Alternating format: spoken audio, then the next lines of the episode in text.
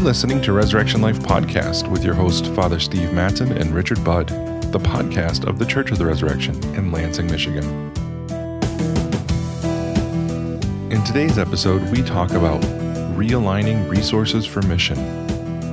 We hear a reflection on hell, heaven, and purgatory. And we hear a poem by Luke Hanson, The Bloom That I Could Not Conceive for Me. Welcome to Resurrection Life Podcast.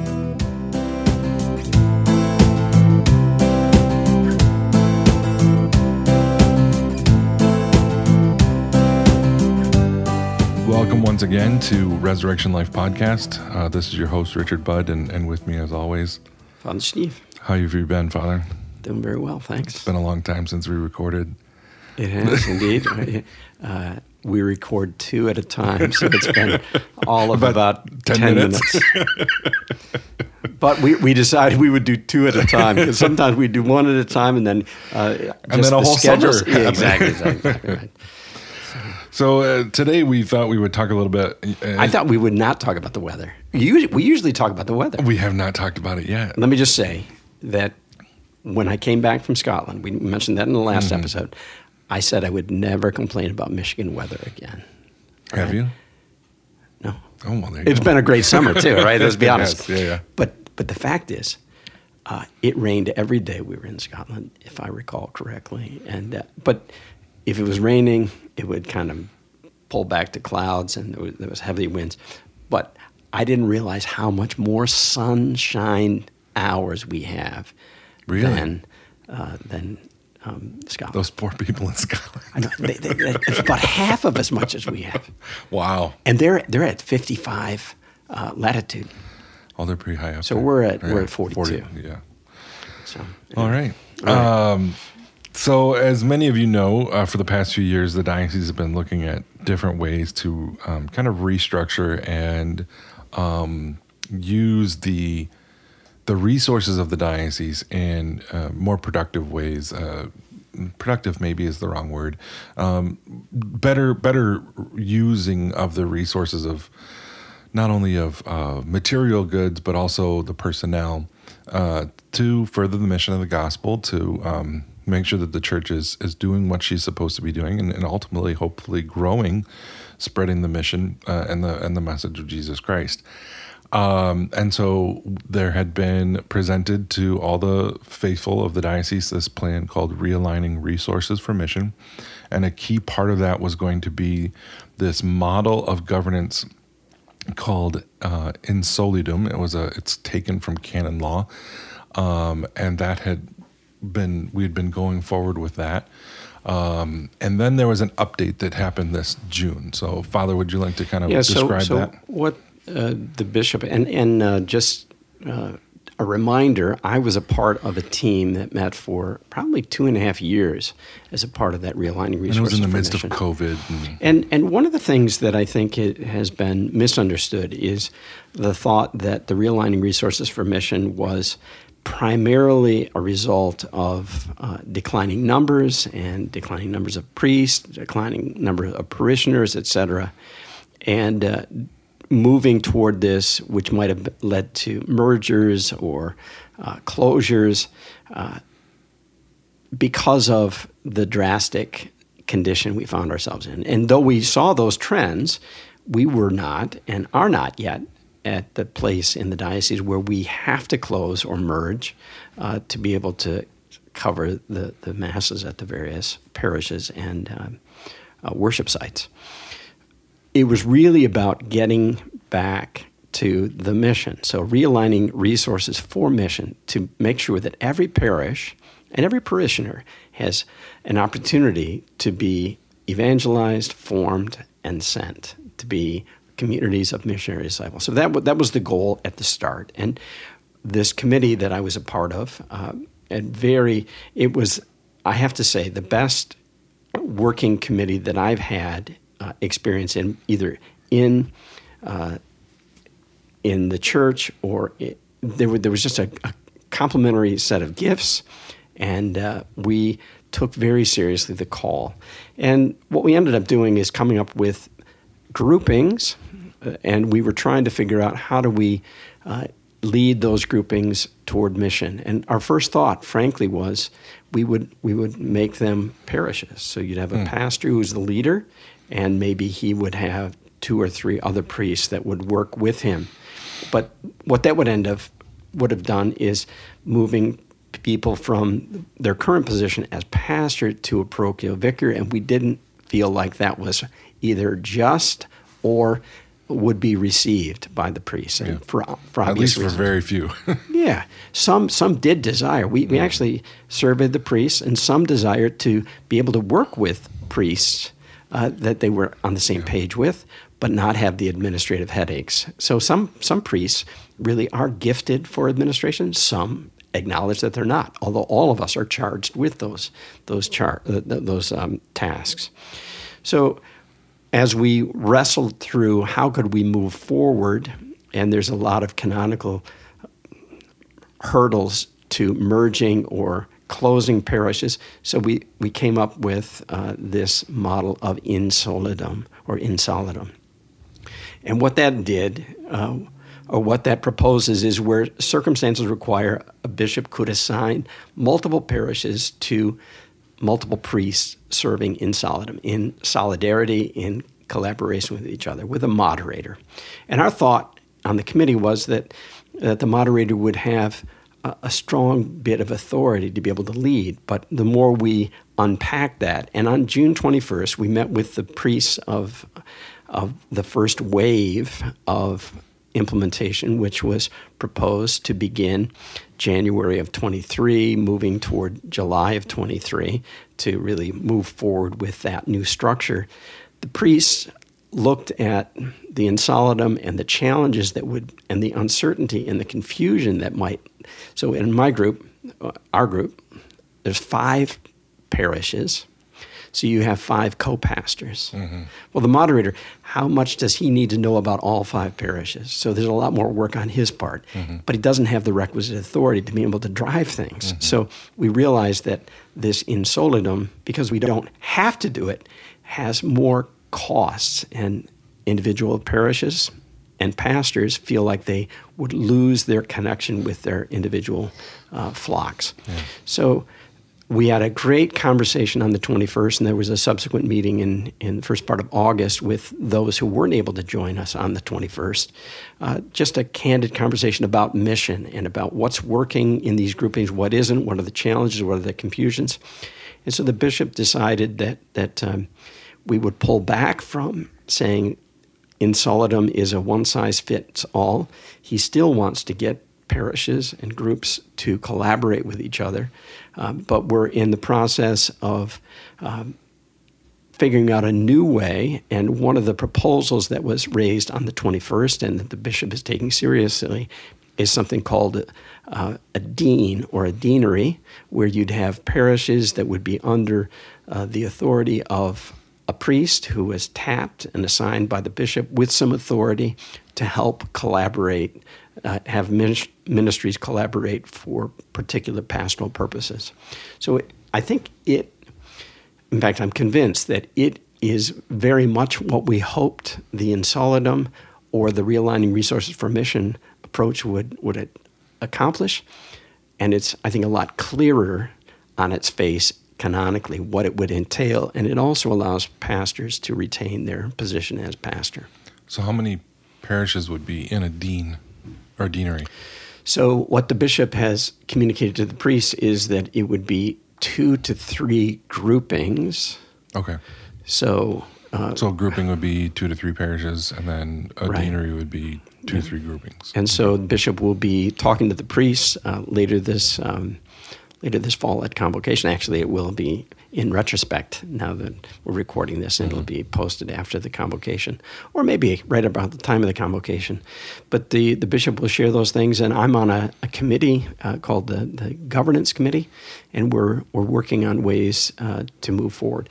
The bishop's commitment, though, is to get us to work together and to move all of us to the extent that the priests are willing to mm-hmm. on mission, and then to have accountability uh, to the mission and also to each other. Yeah, that's the key, right? Accountability. Yeah. Because you can have all the greatest plans in the world, but if you don't have a way of of kind of checking that. Yeah, yeah. One of the things that uh, one of the other things that that some of us in the diocese had the privilege of doing is going to a conference in uh, in Texas um, called the Divine Renovation um, Conference, and uh, I was talking to Father James Mallon, who wrote the book Divine Renovation and uh, um, Beyond the Parish, um, uh, looking at um, diocesan and parish relationships.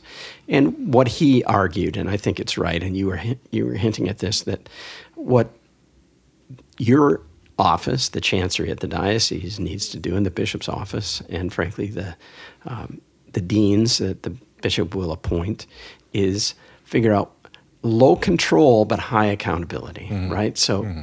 You're going to be accountable for these things. We're not going to tell you how exactly to do it, but to say this is where we all need to get to, and we're going to scaffold you toward that end, but how you do it, the innovative ways that you and your staff and the teams across the various groupings uh, and parishes within the groupings uh, decide to collaborate and to figure out how to do that. That's let's let a thousand flowers bloom. Sure. And so I've worked uh, or lived in five, six different dioceses, and there's a very clear difference between those that are very heavy-handed, very bureaucratic. You know, the the central offices have their hands in everything, and everybody's unhappy. That's right. uh, then there is in the diocese that kind of let the parish be creative and and use the gifts and the strengths that God gave them. But the problem that often, if not always, that those dioceses have is that there's nobody also keeping those parishes accountable and so over time they can kind of just kind of you know be more concerned with the Tuesday night bridge club than the actual mission. And yeah, so, and, and I think I think Father Mallon is is really on point there. He, he talked about his own parish, St. Benedict's in Halifax, Nova Scotia, and he was just saying, you know, the the politics of the place was you had the the bridge club on Tuesday evening, and that was immovable. That mm-hmm. was, but his point was it's it's about the mission, and uh, I do think that the challenge will be how to foster moving toward mission uh, and to balance that high accountability, low control. Yeah. Uh, and I think a lot of it will be what are the expectations that we have for parishes or parish groupings or for deans, deaneries rather. And part of it is just what what are the expectations that we have of each other, you know? I mean, at this table right now, you kind of represent the parish, I kind of represent the diocese. And leave lot, us alone. well, that's the thing. A lot of times, parishes treat us at the diocese as if we're just kind of, you know, sticking our nose in where it doesn't belong. We don't want to be. We don't want to be seen that way. We want to be seen as as supporting the mission that that you all are doing day in and day out but we just have a little bit more of a separation from that from that day in day out uh, work well, to be able to yeah. to to explore and develop creative new ideas to support. Um, and so, but the attitude that can the the bad attitude that can form down at the office down there is they all think that they know what they're doing. Nobody ever wants to listen to what you know, and so we can kind of start to form these attitudes about each other that are unhealthy as well. Well, and I think uh, I think the bishop and his team have hired well, and uh, including your position. I think the diocese is really trying to be helpful to parishes, and I think it isn't to an event or to a program, but you're not, for the most part, recommending programs, but saying mm-hmm. this is the way we want you to think about these yeah. things because this is the most effective way to help people meet Jesus, grow in their ability to love Him and love others in ministry, and then to go out on mission to spread the good news. So I, I do think if expectations are there, and I, I, as a parish, or we as a parish grouping, or as a dean, deanery, uh, are wondering how do we do this, then we're going to say, please help us. Mm-hmm. Help. What can you offer to us? Mm-hmm. And maybe it's multiple examples of this or that sort of outreach to we have our resurrection life course others have a life in the spirit seminar Others use Alpha. Our Resurrection Life course is kind of a combination of Alpha model mm-hmm. with life in the Spirit and some healing thrown in. Sure. So I think it's kind of the, the hybrid yeah. that has worked well for us, and, mm-hmm. and we look forward to offering it uh, beginning, I think, in October, October 20th, I think is the first one. Uh, we'll have to have uh, Sean O'Neill on, and we'll talk more about that in an upcoming episode. But I, I do think that the more parishes, priests, pre, parish staff realize they're going to be held to account, they will want to work together and or work with those at the diocese who can coach them, scaffold them, give them resources to meet the goals. Or you know, and, and, and the we kind of sit at the ten thousand foot level. A lot of times, it's uh, it's a matter of oh, you know who you should talk to, Father so and so from over you know at Saint Hildegard's, because they've really kind of developed a process that would work well for you guys. Um, you know, just to to put a practical example to it, when we were doing the the new marriage preparation. St. Thomas Aquinas and East Lansing, they had a really great way of kind of doing the paperwork. And so you know, when Charlotte or uh, or um, uh, Tecumseh were asking me, "How do we do our paperwork?" I said, "Oh, you should call Saint Saint Elizabeth or Saint uh, Thomas, uh, Thomas Aquinas uh, because they've they've got a really good method that they've worked out." Wouldn't necessarily know that as, as individual parishes, right. but I, since I have that kind of view, I can kind of help connect and and and uh, and and draw those resources together as well. So, anyways, I think. Uh, I think we're heading in the right direction. I think that this is going to be uh, good for um, for the diocese as a whole. I think it'll be good for parishes in particular. Um, I think it's true. I, I, was one of those, even though I'd been on the committee, I, I was realizing that that um, losing the title, uh, the office of pastor. I mean, I would still have the office, but I would be co-pastors with four other priests. And where's that connection of a father with uh, his children. There, so I think what we're coming around to, and I invite the people uh, of the parish and anyone who might be listening to this to pray for wisdom as we go, for docility among the priests, and especially for wisdom for the bishop as he uh, nominates and making sure that the, the deans of these new deaneries, which are kind of a remade vicariate structure, the vicariate structure has not really had the kind of pastoral effect. It's been more a convening of priests in a particular geographic area, sure. not with the purpose of ministry, but uh, just to keep apprised of the things that are going on within that geographic area. So pray for wisdom uh, for all of us and pray for docility among all the priests. One of the things we talked about on the 21st is some priests just don't want to do anything. So what do you do? Well, uh, you can't coerce a change of heart mm-hmm. or effort. Mm-hmm. Um, and so we've got to do what we can, but the bishop has made clear to the extent possible, we don't want to leave anybody behind.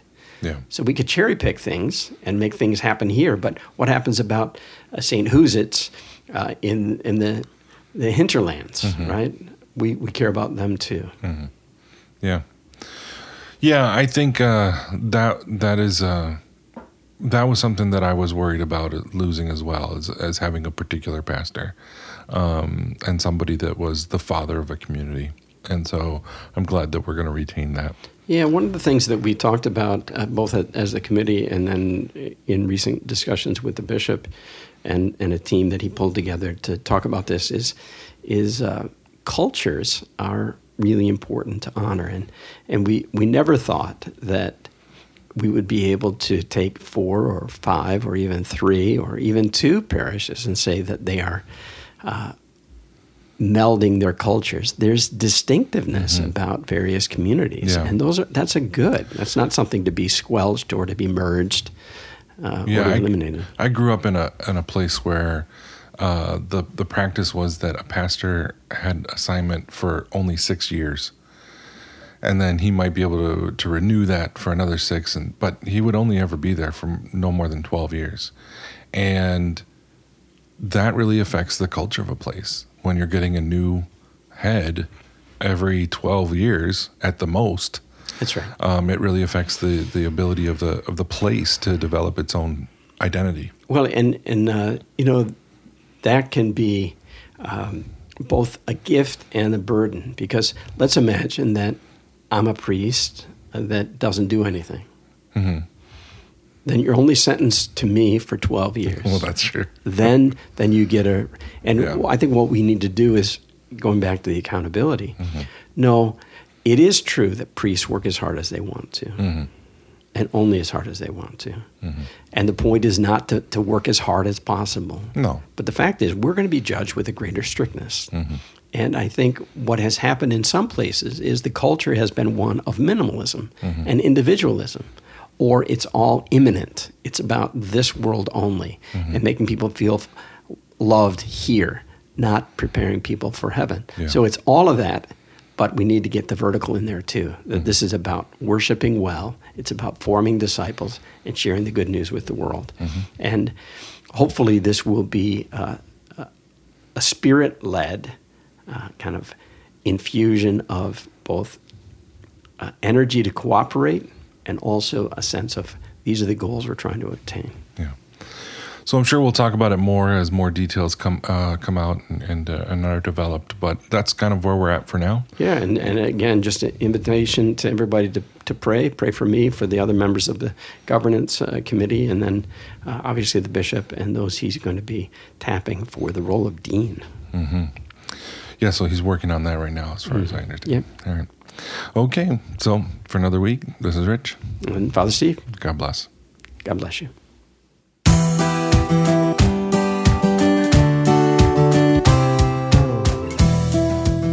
Does everyone who dies go to heaven? Does hell exist? And if it does, how can we avoid ending up there? And what is the reason for purgatory? In the following reflection from Sean O'Neill, we consider each of these three destinations and talk about how our actions in this life determine where we will eventually end up.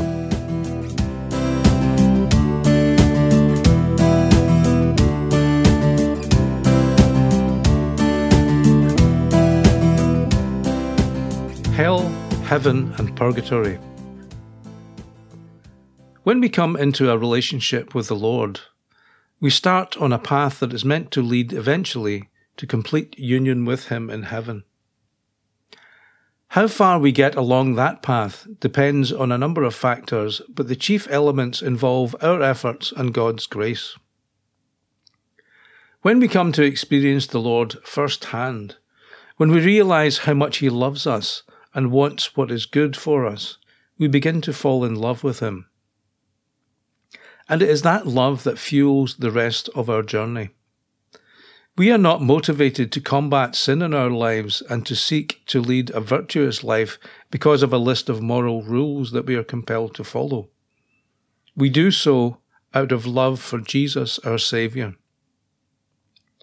If there is fear involved, it is not so much fear of punishment for our sins, but rather fear of offending our beloved. God does not give us the option of indulging in the world, the flesh, and the devil, and also maintaining a healthy relationship with Him. The reason is that He longs for complete union with us. He desires our company forever with Him in heaven, and He knows that a life of sin damages us. So there is no middle way. We either pursue the spiritual life with fervour, or we give ourselves over to a life of sin. To try to do both is self destruction. As it says in Revelation chapter 3, I know your deeds, that you are neither cold nor hot. I wish you were either one or the other. So because you are lukewarm, neither hot nor cold, I am about to spit you out of my mouth. St. Paul in Romans chapter 12 gives this advice Do not be conformed to the world, but be transformed by the renewal of your mind, that you may prove what is the will of God, what is good and acceptable and perfect. There is a certain urgency to seeking heaven. None of us knows how long we have in this world. None of us knows whether we will have time at the end of our lives for our deathbed repentance. It would be folly to decide to aim for purgatory as our goal. If we aim for that target and miss, there is only one alternative, and it's a hell of a destination. Much better to aim for heaven, because if we strive for virtue with God's grace, but find ourselves still needing purification, then we will have purgatory as a fallback plan. Here's how the Catechism of the Catholic Church describes purgatory. Purgatory is the state of those who die in God's friendship, assured of their eternal salvation, but who still have need of purification to enter into the happiness of heaven. As you can see from this description, purgatory is for people who die in God's friendship, not for those who have recklessly pursued a life of sin. St. Catherine of Siena, who was born in 1347, had conversations with God the Father in which the Lord revealed to her what hell was like. There are four main torments of hell. The first is that souls who go there are deprived of seeing God. Because our entire being is oriented to the beatific vision, in other words, seeing God face to face, this is a particularly devastating outcome for a soul. The second torment is ceaseless regret and agonizing about what has been lost. The third is the opposite of the beatific vision, the experience of seeing the horrifying sight of the devil.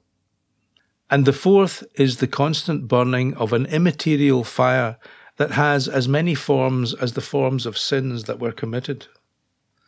Why, you might ask, do we need to delve into this depressing subject? Mainly because we need to know what's at stake if we don't pursue friendship with God. Heaven, on the other hand, will be the profound experience of complete satisfaction that we all long for in this life. Catherine describes what the Father told her. The good of these souls is beyond what your mind's eye can see, or your ear hear, or your tongue describe, or your heart imagine. What joy they have in seeing me who am all good. What joy they will yet have when their bodies are glorified. You will all be made like him in joy and gladness, eye for eye, hand for hand, your whole bodies will be made like the body of the Word, my Son. These souls wait for divine judgment with gladness, not fear. And the face of my Son will appear to them neither terrifying nor hateful, because they have finished their lives in charity, delighting in me and filled with good will towards their neighbours. What we do know about heaven is that its beauty its joys and its pleasures are beyond our wildest imagination. We will find the ultimate fulfillment that we were created for. Catherine of Siena writes of those who reach heaven. They rejoice and exult, sharing each other's goodness with loving affection, besides that universal good which they all possess together. They rejoice and exult with the angels, and they find their places among the saints according to the different virtues in which they excelled in the world. And yet, it is only through God's mercy and love that anyone can hope to enter heaven. It is only because Jesus died for us to save us from the punishment due to us because of our sins that we have a chance of entering into heavenly bliss. But for those who have loved imperfectly in this life, those whose venial sins still cling to them, and those who are still broken and wounded by the world and need to be healed and purified, there is purgatory. Again, the words of Catherine of Siena. There are others who have passed through life and arrived at the end point of death with only a commonplace love, and were never very perfect. These embrace my mercy with the same light of faith and hope as those who were perfect. But these have this light imperfectly. And because they are imperfect, they reach out for mercy, considering my mercy greater than their own guilt. For all of us, our salvation depends on God's mercy. It depends on embracing the liberating good news of the death and resurrection of Jesus, giving our lives to Him and out of gratitude striving to live a good life, a life of virtue, a life spent loving God and our neighbour as ourselves. As St. James in chapter 2 of his letter says, What good is it, my brothers and sisters, if someone claims to have faith but has no deeds? Can such faith save them? Faith by itself, if it is not accompanied by action, is dead. The way in which we can live lives that tend towards heaven and away from hell is by avoiding sin and doing good. It's as simple as that. We avoid sin by resisting temptation and removing from our lives the things that draw us into sin. We pursue virtue by loving God and our neighbour in practical ways and filling our lives with things that help us to follow a good way of life. Let's ask for God's grace to orient our lives towards our final destination in heaven, so that one day we will be with our Lord and each other in glory. Let's pray. Heavenly Father, you have created me to know you, to love you, and to serve you in this life, and to be happy with you forever in the next life. Give me the grace to resist sin and the lures of the world, the flesh, and the devil, to love those you have given me to love, and to practice virtue, so that at last I can enter into your heavenly kingdom and be with the saints in light for all eternity. Amen.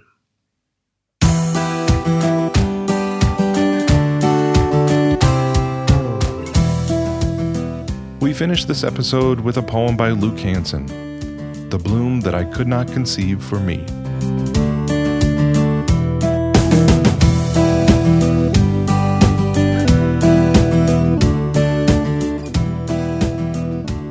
Hi, my name is Luke Hanson. I'm a parishioner at Church of the Resurrection.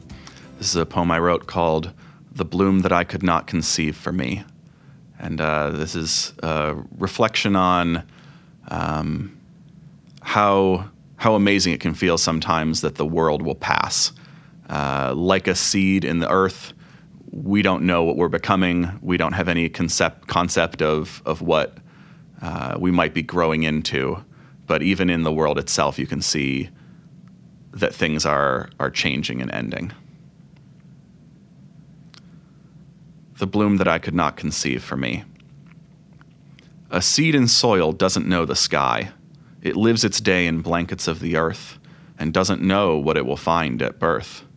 It doesn't know there's any reason why the warmth that feeds it cycles far and nigh. The seed is blind to notions of its worth, or any reason it should leave its birth. It stretches toward the sun, but knows not why. I have a seed inside my heart as well, that trembles at the ending of the world, and can't imagine such a thing could be. But still, the hues in shifting heavens tell the story of an end when all's unfurled. So, like the seed, I hope in time I'll see the bloom that I could not conceive for me.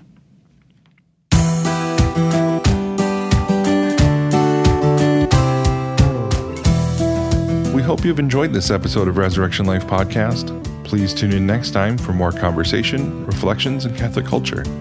We'd love to hear from you. If you'd like to drop us a line or give us feedback or suggest future topics to feature, write us at podcast at corelansing.org.